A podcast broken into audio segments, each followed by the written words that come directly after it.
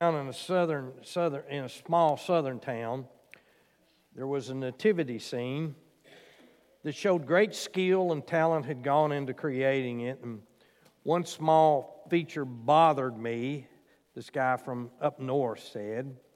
The three wise men were wearing firemen's hats or helmets. Totally unable to come up with a reason or explanation, I left and at a quick shop on the edge of town, I asked the lady behind the counter about the helmet. She exploded into a rage, yelling at me. You Yankees never do read the Bible. I assured her that I did, but simply couldn't recall anything about firemen in the Bible. She jerked her Bible out from behind the counter and ruffled through some of the pages and finally jabbed her finger in a passage, sticking it in my face. And she said, See, it says right here, the three wise men came from afar.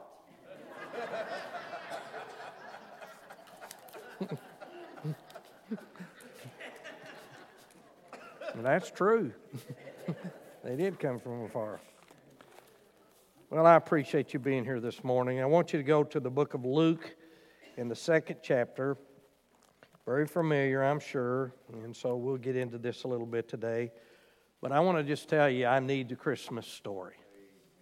I really do. In this day of technological advances, I need Christmas. I need the Christmas story. Listen what it says. It says this starting with verse 6 and 7.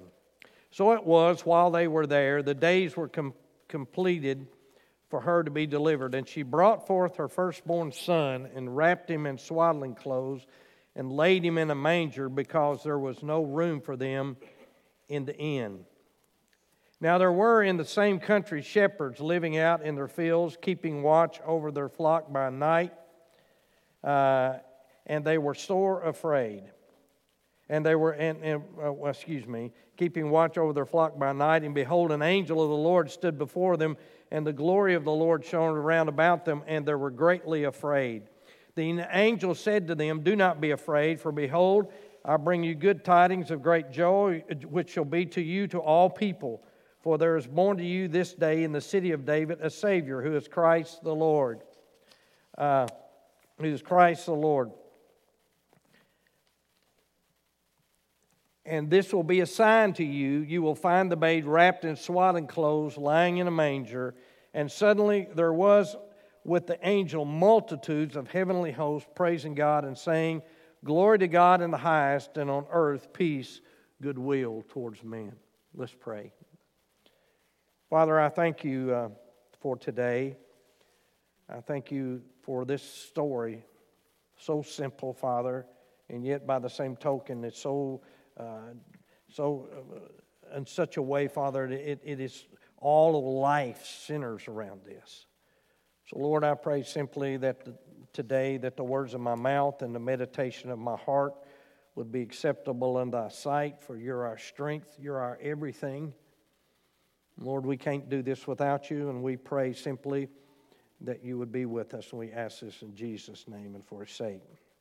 Uh, we also today, this morning, we welcome those that are watching us by YouTube or other means or on our website. And so we thank you for tuning in with us this morning. I need the Christmas story, though. The world that you and I live in is becoming more and more complex. And scientists even tell us that if technology continues to grow at the pace it is uh, that we, are, we as human beings will not be able to manage it. In fact, I just uh, saw a thing where Elon Musk just came out and said the greatest danger to us as uh, human beings and, and to human uh, humanity today is AI, which is artificial intelligence. That's what he said. I remember that with the automobile uh, years ago, that all you needed was a pair of wire pliers and some baling wire. But today, uh, an automobile are so complex that computer, com, computer in engines, cars will not park, even they'll park themselves, tell you how much air you have on each tire.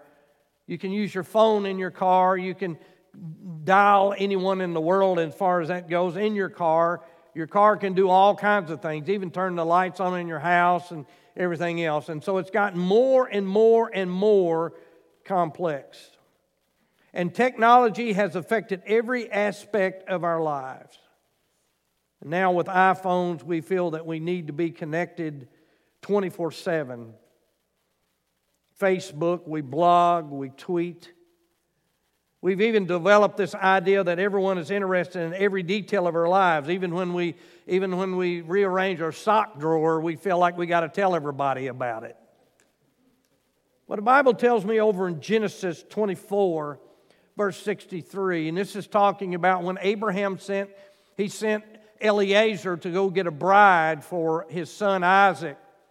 And he's bringing, bringing back, uh, he's bringing back uh, Rebekah.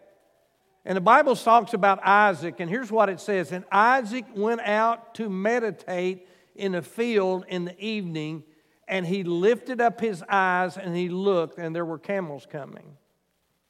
How many times have you done that? How many times have you gone away by yourself and just meditated? How many, how many times have you just gotten alone? It doesn't have to necessarily be in a trip uh, or uh, that you have a place in your home. Maybe it's just a chair in a corner or some other place that where that you just it's where your spot that the moment you sit down you you're in you, you just feel like you're in the presence of God. This is why God you know the Bible tells us that the Sabbath was not uh, man was the Sabbath was not or man was not made for the Sabbath, but the Sabbath was made for man, that we would stop and we would rest and we would meditate and we think about the things of God.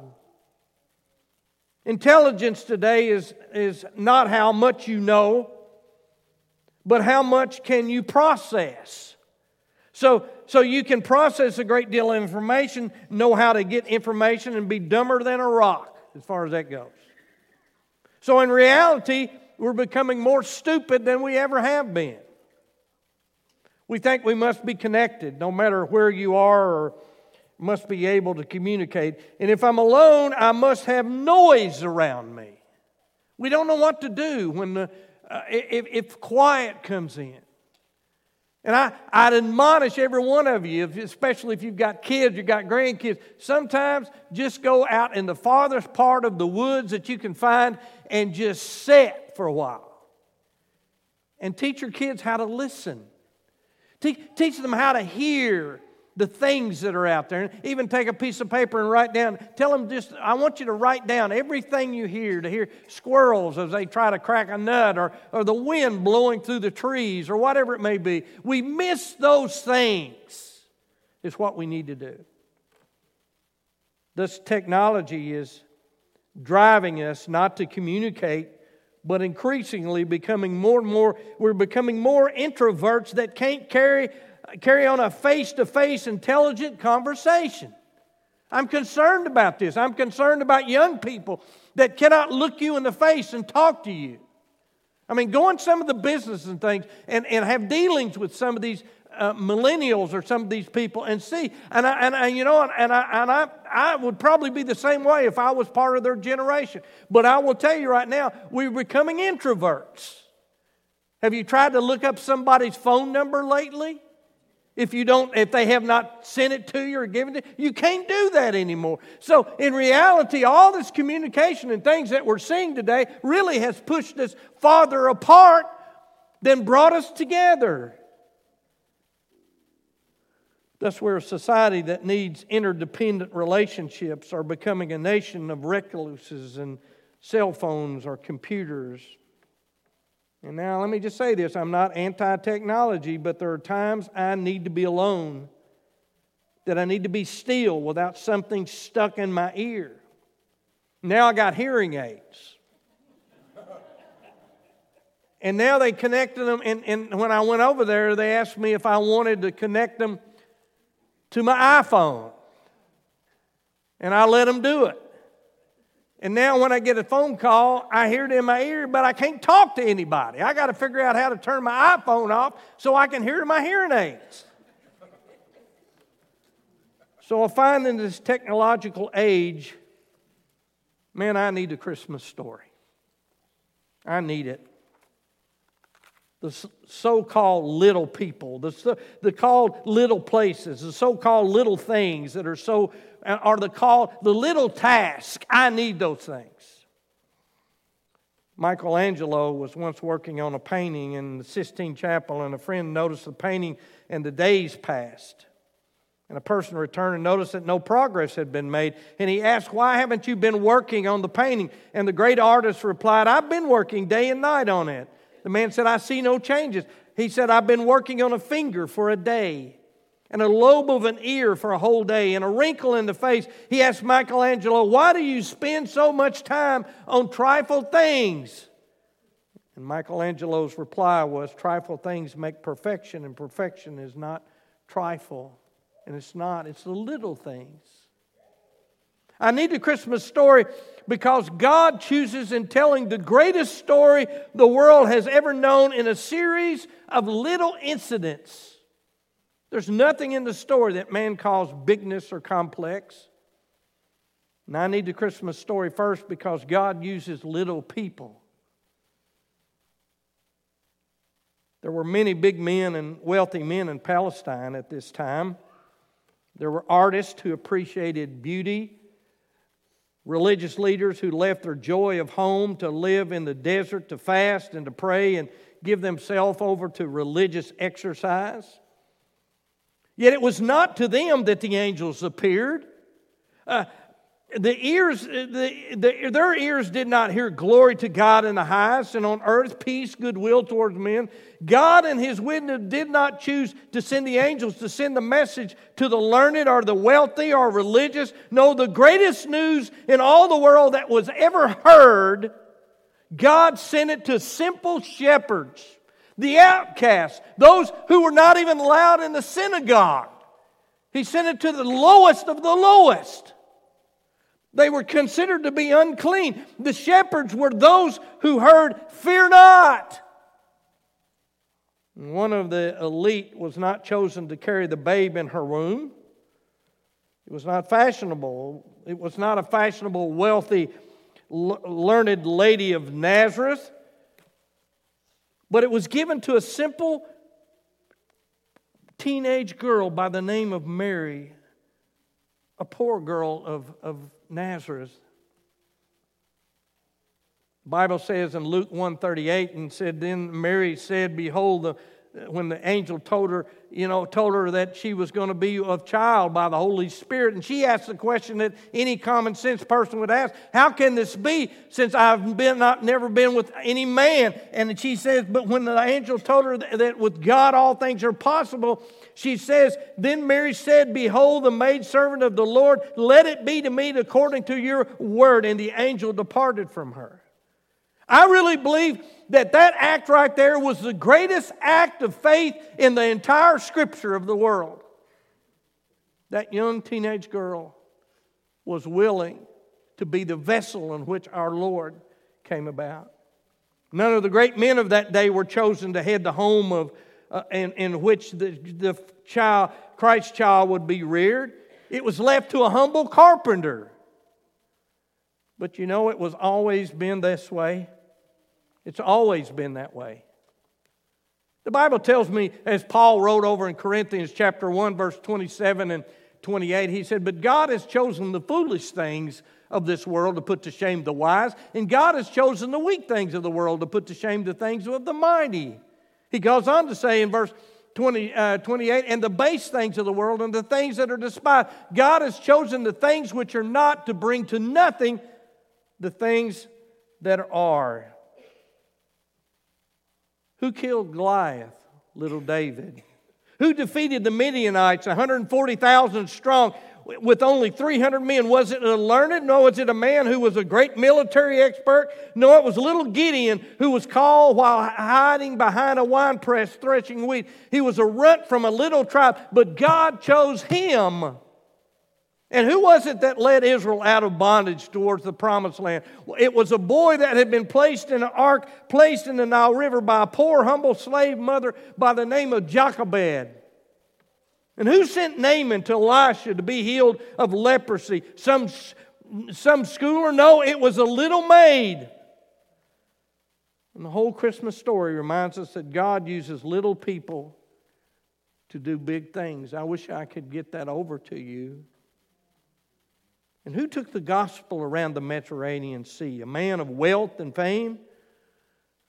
No, it was a little bald headed man by the Jew that was small in physique and had bad eyes called Paul. And who was it who saw the resurrection of Christ and the glory on that Easter morning? Was it some princess? No. It was a woman once possessed by seven devils. Her name was Mary Magdalene. Who was it that with Jesus who said it was the greatest in the kingdom of heaven? The Lord took a little child into his arms and wrapped his arms around them.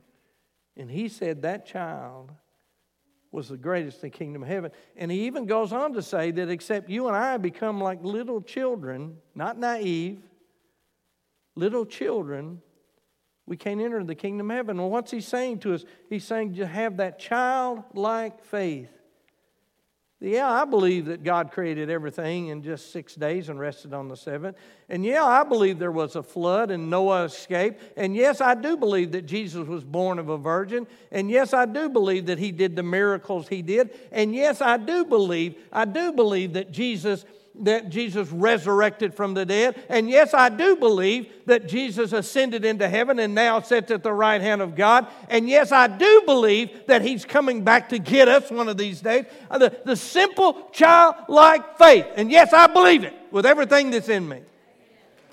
And I also, I also believe if I gave my heart and trust in Him, there's no other way under heaven where men might be saved. And yes, I believe that when I give my heart and soul to Him, that He will save me and take me home to heaven one of these days. So it was in this Christmas story that Mary and Simeon and Anna and the shepherds and Zach, Zacharias, just common people, Now, you may be saying, you know, I, I once, I once read, uh, I once read where A.W. Tozer, that I have several of his books, came to Christ at age 17, born in a poor home. He had, had, no, had uh, known hardship from as long as he could remember. He had a third grade education, and God called him to preach, but he thought he was uneducated. He said, How can I preach? I have no education. But in a dingy corner of a wet basement that became his private prayer, prayer chamber, Tozer read the works of Shakespeare on his knees, praying that God would teach him how to speak. And he pastored for over 30 years and he authored some 40 books. I remember when I first became a Christian and God called me into ministry, one of the series of books that I read was by a, name, by a man by the name of Herschel Ford. And one of the things that I got out of those books over and over again was the fact of the love of God would just seem to just permeate from this man. And I couldn't, I was trying to figure out, Lord, how, how is it this man understands the love of God so much? And then one day I was reading one of his books, and as I read, he told a story how he watched as just a five year old child, and he watched how that the hearse came and has picked up his mother and took her away. God sometimes takes vessels that are heartbroken, who knows the cares and the affairs of this world and have, have, have, have run up against the walls of this world, and He understands, and they understand greater than the hurt and the things. I think of some of the things that God has done in my life and I, I've, I've, questioned sometimes, and I wondered, Lord, why did I have to go through that? My heart was broken, and now I understand. I understand that when I sit with somebody and I talk with somebody, and they start telling me of their hearts and their pains that they're going through, and all the things, and how they have been so come to the place that they become so disgusted and, and, and tired and worn out, and I understand now what that pain is like. That's why the psalmist said it was good that I was afflicted. Now, man, now, you know, now maybe maybe you're saying, well, I have I have no talent, and and, and maybe I, I can't do anything, and and and you know, it almost sounds like Moses is what you're saying. I'm slow of speech. I can't do this. I can't do that, and and and yet when I read in Matthew 25 verse 26. And when I read that there, Jesus is telling the parable, uh, uh, he's telling the parable of the talents. And he gave one man five, and he gave another man two. And this man, he just gave one talent. He had only one talent. And I hear people all the time, well, I just don't have any talent. I just have one. I just can't do whatever. But I wish I could sing like I wish I could play like other. I wish I could do this. I wish I could do this. But listen what Jesus said to that one man. He said to that one man over in in in uh, there, and, and and he said this. He said simply that to him, he said, You wicked and lazy. He, he said, I thought you were a hard man, but the Lord answered and said to him, You wicked and lazy servant, you knew that what I reap where I have not sown and gather where I not scattered seed. Who was it that God got upset with? It was the guy who had one talent. Not the people who had multiple talents. And so he took his talent away and gave it to somebody. You know what I've understood? I've come to the place and understood that who are the people that will get the job done for people that not have all kinds of time on their hand? It's people that are busy. They make time. It's just like prayer. What's your prayer life like? See, we don't have time to pray. And let me just say this to you Jesus didn't have time to pray either. You have to set aside time to pray. It has to become a priority in your life. That's the difference. That's the difference. So the second thing is I need I need Christmas story because God uses little places. That means he can use a place in Winchester, Kentucky called Grace Bible Church if we let him do that. If we put him first as a church. There are places of beauty and splendor in Palestine in that day, great estates and plush furnishings, nice hotels for the wealthy. And yet, in the fullness of time, God sent forth, He chose a stable. A stable. Uh, can, can, can you, you know, you can see Herod's temple, this magnificent temple that he built that was destroyed in 70 AD. You can see that temple from where Jesus was born in a stable. And, and I know we build these, we build these, uh, these nativity scenes and we take two before us and they're all, they're all fresh wood and everything's so sanitary and everything. That was not where Jesus was born. Jesus was born where the dung of donkeys was. He was born where pigs had been. He was born where the soot hung off the walls because they had built so many fires in that it was a cave in, the, in that cave so many times that the soot lit her and it was there not in some I, you know i've been when my kids were born when, I, when my grandkids were they were born in places that were immaculate places that there was no germs nothing in there. Everybody had to have a mask on everything else of course that's changed anyway but everything had to have that way. Our precious lord was born in probably the filthiest place he could have ever been born in. You think about it. Think about it. That's what happened. The Last Supper was, uh, was held in a barred room. Pentecost the 120 met in the upper room. 5,000 were fed on a hillside. Many of Paul's epistles were written in a dungeon. Pilgrim's Progress was written in jail by John Bunyan on milk bottle stoppers. D.L. Moody was discovered in a shoe store. Blessed be God. God can use you and God wants to use you, but you say, I'm little. God uses little people, but I'm unlearned. God uses unlearned people. Now, listen to this. The Lord is not looking for people with ability. Well, I wish we'd learned this. God's not, if He did, He wouldn't have picked me. He's not looking for people that has ability. He's looking for people that have availability. That they're, that you have to you know, is it going to be inconvenient? Oh, yes, it's going to be inconvenient if you follow Jesus.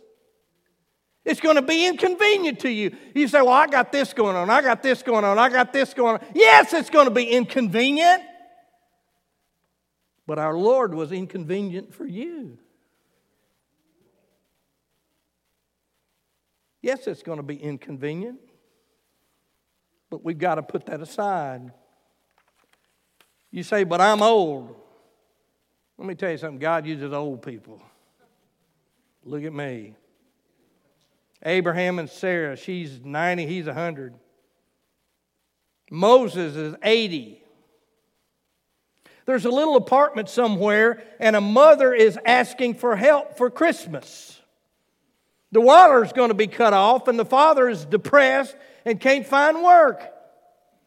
There's a little boy or a girl who is somebody will get the message of Jesus, could be the next Moody or Graham or Elisabeth Elliot. I remember reading stories years ago of when Moody was at his prime and he was preaching conferences like Billy Graham.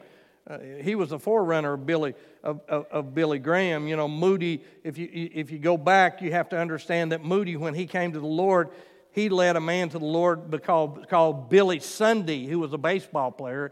And they said, you know, when Billy Sunday would preach, if you had anything left on the platform, you'd be like, oh, he started throwing things. You know, he'd get emotional. People, don't be emotional. Just stand in one place so the camera don't go in. And I walk, I watch, I look at her. I'm all over the place. I know I can't sit still. Some people say, you just scream and holler too much. I, I, I tried to talk. I can't do that. This is the gospel. It's the good news, you know. And Billy Sunday was that way. He throwed everything around. And then Billy Sunday, and I wish I could remember what, uh, uh, I wish I could remember the man who, who came and, and they got, and I'll think of his name in a minute, but they brought him to a place in North Carolina to preach a gospel, preach a, a, a, preaching a revival there, and all the farmers in that place had gotten together and they prayed, and when they prayed, they prayed this. They said, Lord, let this revival touch the world. You say, man, what? Touch the world? A little place in North Carolina to touch the world. Yeah, let's, let's, let's touch the world. And there was a young man sitting in the crowd that night, and, and this guy had really long fingers, and he would point his fingers at people. And when he would point his fingers at people, finally this guy said, Listen, I joined the choir because I got tired of him pointing his finger at me. I got back here so he couldn't point his finger. But he came and he had to give his heart to the Lord. And who was that? Billy Graham. And they prayed, Let this revival touch the world little people, little places. God will use big things for them if they just do it. I remember, you know, but there's people out there in a little apartment. There's water's going to be cut off. The father's depressed, can't find work. There's a little boy, girl, somebody will get the message of Jesus and I, and I remember that Moody one time he would he, when he in his heyday he would he went on to Europe to preach. And and in the in the night he would preach in these conferences. And in the daytime he would go to they would go in a carriage and they would go to all these places and visit these places. And they would go out to the gypsy camps in Europe. And he said they went to this place one time and all these kids would run to him and said Moody got out of the carriage and all he did was take his hand and he laid it on this one kid and he said to him simply, put his hand on his head and said, May you grow up to be a great evangelist. That's all he did. So years later, he, he got a call that uh, a young man by the name of Gypsy Smith was preaching in New York City. And he went there. He was actually invited to come. And he came and, and said, he met Gypsy Smith, and Gypsy Smith looked at him and said to him simply this Do you know who I am? And he said, No, I, I, I, I guess this is the first time. He said, No, it's not. He said, Remember when you were out there at those camps over in, in England and said, When you did, you came and you put your hand on one kid that said, May you grow up to be a great evangelist? Guess who that was? That was me. You don't know what you may do when you lead somebody to the Lord, what that person may be in their life, how great they could be. We just don't know. I remember the story of Jack Hyles, that uh, one of my favorite preachers, an independent Baptist preacher, but I loved him to death, his sermons, and, and he was funny and everything else. But he grew up in a dirt room shack, two room shack his dad was an alcoholic, and his mother was a great Christian lady. And he said, I remember the first time I ever went to he went to uh, actually Dallas, Dallas, Texas. He went to Dallas, the, the Baptist church. There's a huge church. He said, I walked in that church and I thought to myself, he said, I'm like five or six years old, and says, I thought to myself, this must be the place where the whole world gets together when they all meet, because I'd never seen a place that big. He said, I, I, went and said, they introduced me to my first Sunday school teacher and said she picked me up and set me on my lap, on her lap, and she said, Jackie, she called me, said, I'm going to call you Jackie boy. And said she put me on her put me on her lap. And said all the other kids in there said they were staring at me like this. So they were just looking at me like crazy. And the reason they were looking at me and staring at me they'd never seen a kid come to sunday school that didn't have any shoes on and said this lady wrapped her arms around me and she said to me jackie boy do you know that Jesus loves me? Loves you? He said, Nobody had ever told me that but my mama. So she said to me, You know, Jackie boy, that Jesus loves you? He said, Years later, when I was preaching, somebody said, uh, said, there's, said, There's somebody here to see you. Says he went out and said when he did there stood this little lady now with a handkerchief in her hand. And she said, You probably don't remember me. And he said, Oh, yes, I do. You were the first person to ever tell me that Jesus loved me other than my mama. And I'm, I am what I am today because you cared enough about me for that.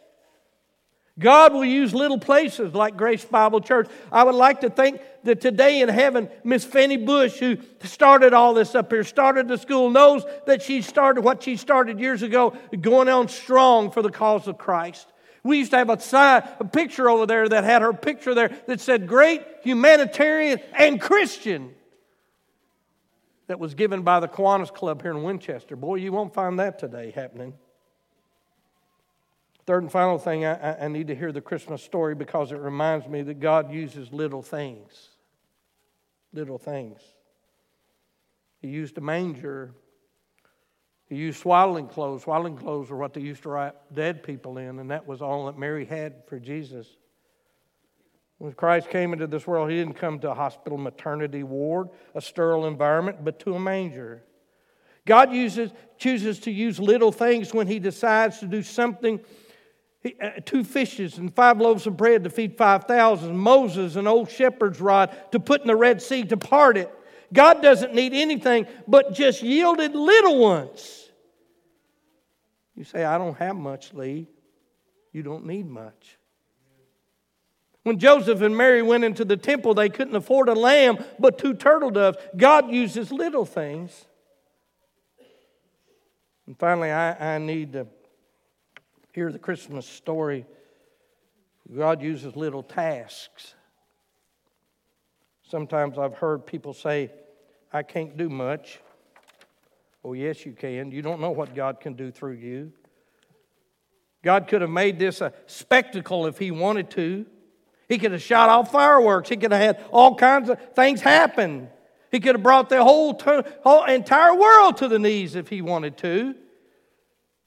But God decided at night, at night to announce it to shepherds who were watching over their flocks by night. Why? Because I believe in their heart and soul they were looking for the Messiah. Some people say, well, we're not going to, we're not going to, uh, I, I, don't, I don't believe that Lee in this secret the rapture that's going to take place. Let me tell you something I do. Now, the second coming, when Jesus comes, he's coming, and the Bible says every eye will see him. But I believe we're going to be out of here one of these days, and the world's going to say, Where are they? And they're going to be left trying to explain that. But I believe that it's going to be secret. Why? Because we're looking for his coming. Those who love his appearing is what the word says. You know, One thing I've noticed about great people that they take care of details. They do little task. I once heard that uh, in a conference that uh, I, well, I was there at a conference and I saw Henry Blackaby, this great theologian, and this young preacher was up there preaching. And what was Blackaby doing? Blackaby was sitting there taking notes of what this young kid said. You know, I, I remember being in a conference one time, a huge conference, and old Jack R. Uh, J, you probably won't even recognize this name, but a man by the name of John R. Rice was there. He was 80 something years old when I heard him preach, and every sermon he preached, he preached with tears running down his cheeks. And, and he, it wasn't his turn to preach, somebody else was preaching. I, I can't remember what it was, Howells or whoever it was was preaching, and that was in Little Rock, Arkansas. And there was a noise outside in the hall. Guess who got up and went and shut the door? It was this old theologian, John R. Rice, that went. Little things, little things. You know, the day comes when I won't be here. The day comes that the Lord tells me, You're done. And, you know, I'm going to be gone. And you're going to be left. And I've already talked to the board about this, you know, that, that, that you're going to have to come up with an idea of bringing another pastor in here. Who are you going to bring? What are you looking for? I believe you ought to bring somebody in here that's, that's sound. I believe you ought to have somebody that's sound enough that they know what Scripture, they know what the grace of God is, they know what the eschatology teaches. You got, you don't want to. I tell you, I'll turn over my grave if y'all bring somebody in here starts preaching, starts preaching uh, something that you, you can be saved today and lost tomorrow. I'll come back and haunt you as far as that goes. You need to bring somebody in here educated so they can go down and talk to the bankers. They need to be. He doesn't necessarily need to go to seminary or cemetery because they are looking to do, take a bucket of cold water and throw on the guy and put his fire out. You don't want that. But you want somebody educated that can talk to educated people and, and do the things they need to do. But you also need not only somebody that's educated, you need somebody that can go down here and talk to the banker, but you also need to talk to somebody that can talk to the guy who rides on the back of the garbage truck and make him feel good about himself. And not condescend to him.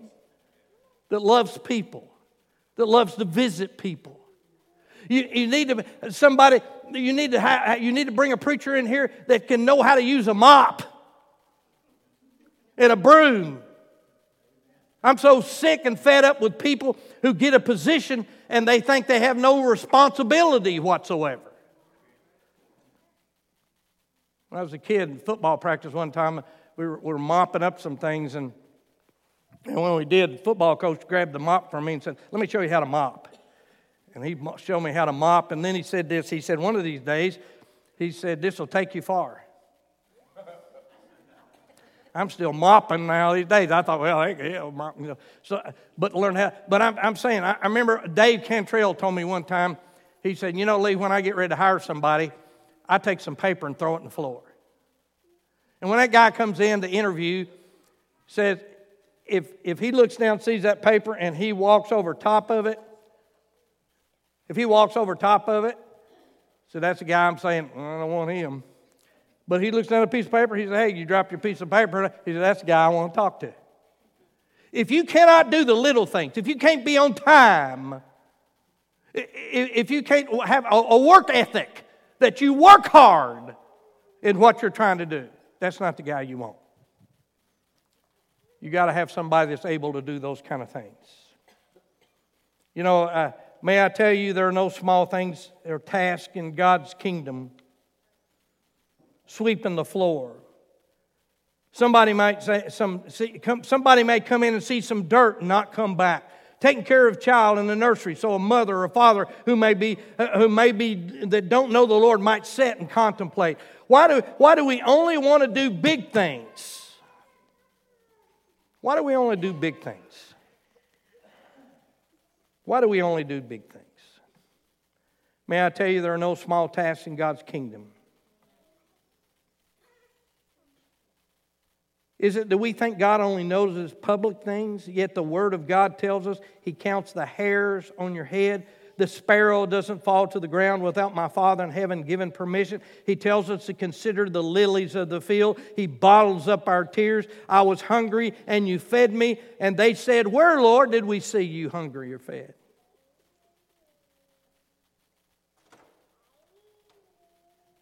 You know, sometimes I think we want to move away from this complex world. Now, Jesus has taught us that we're in the world and we're not of the world. And somebody says, well, we need to go back to, we need to be simplify things. And I agree with that because the Apostle Paul said that you not be taken away from the simplicity that's in Jesus Christ. Now, some people say, well, what we need to do, we need to go back to the Amish, get a horse and buggy. And then I, I, they got a point in some ways. But let me tell you something if you think the Amish lifestyle is simple, you, you, you don't know the Amish. They're not allowed to have pockets to put things in. They said that's pride. They're not allowed to have buttons. They have to use straight pins all the time. They're not, they can't do things. And I'm not for sure whether they really trust and believe in Jesus the way they should. I've ta- I, I know one fella that he said that he, he had to come out of the Amish religion and said when he did, he went, he, he, uh, uh, he said, I love, I miss the families, I miss the work ethic, I miss everybody getting together to do things. He said, but if I went back to, uh, uh, to be part of that, I would have to deny Jesus. Now, that's what he said. And let me ask you this question. You know, the Amish, you say, well, they're not of the new world. Well, you know, they, we don't ride in cars, okay? But, you know, there was a time in the old world that buggies were new. So you're riding in buggies? Huh? I, I went fishing one time with my father in law up in, Michigan, and we were getting in a boat to go out, and we looked, and here come a Amish guy down the road in a buggy, and pulling behind this buggy had a 20 foot bass boat with a 75 horsepower Evinrude on the back of it.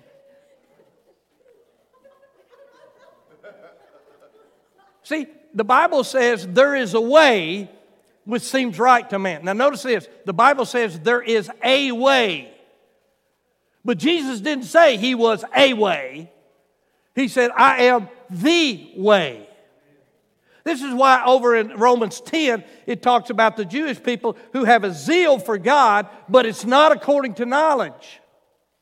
For they went about to establish their own righteousness which is from the law, and not the righteousness of God. It's, you know, I, I, thought about this so much when the Bible talks about your mind and it talks about bringing every thought into captivity, and it tells you to bring every thought into captivity to the what? To the obedience of Jesus Christ. What's that say? That's saying some of us that have uh, mental things, a bridle on it, every time when those things come, what I, I need to bring it back to what? The obedience of Christ. What does that mean? It means I go it back to the place where Jesus died for that. He died for everything, every lousy, filthy thing I've ever done. And I need to come to a place that I trust, trust Him and do that. Well, let me finish. Isaiah 43, 3, 3, and 4, and this is the century version, I'll read this. He says, I have carried you since you were born. I have taken care of you from your birth. Even when you were old, I will be the same. Even when your hair turns gray, I will take care of you. I have made you and will take care of you, says the Lord. In this complex technological world, I need to hear the simple story of Christmas. I need to hear my Father notices me. God cares. Little simple things. He cares. We in America have become so spoiled. And I close with this. Heard a story not long ago of a preacher who had the opportunity to go to the World Evangelism Conference, and it was held in Amsterdam. And he went there. And he said, in filling out the application to be able to go there, he said they, they gave the expense of what it was going to take to stay in a hotel. And he said when he got there, he was going to stay in a hotel, but it was pretty expensive to be able to stay in a hotel, and they were going to be there about two weeks.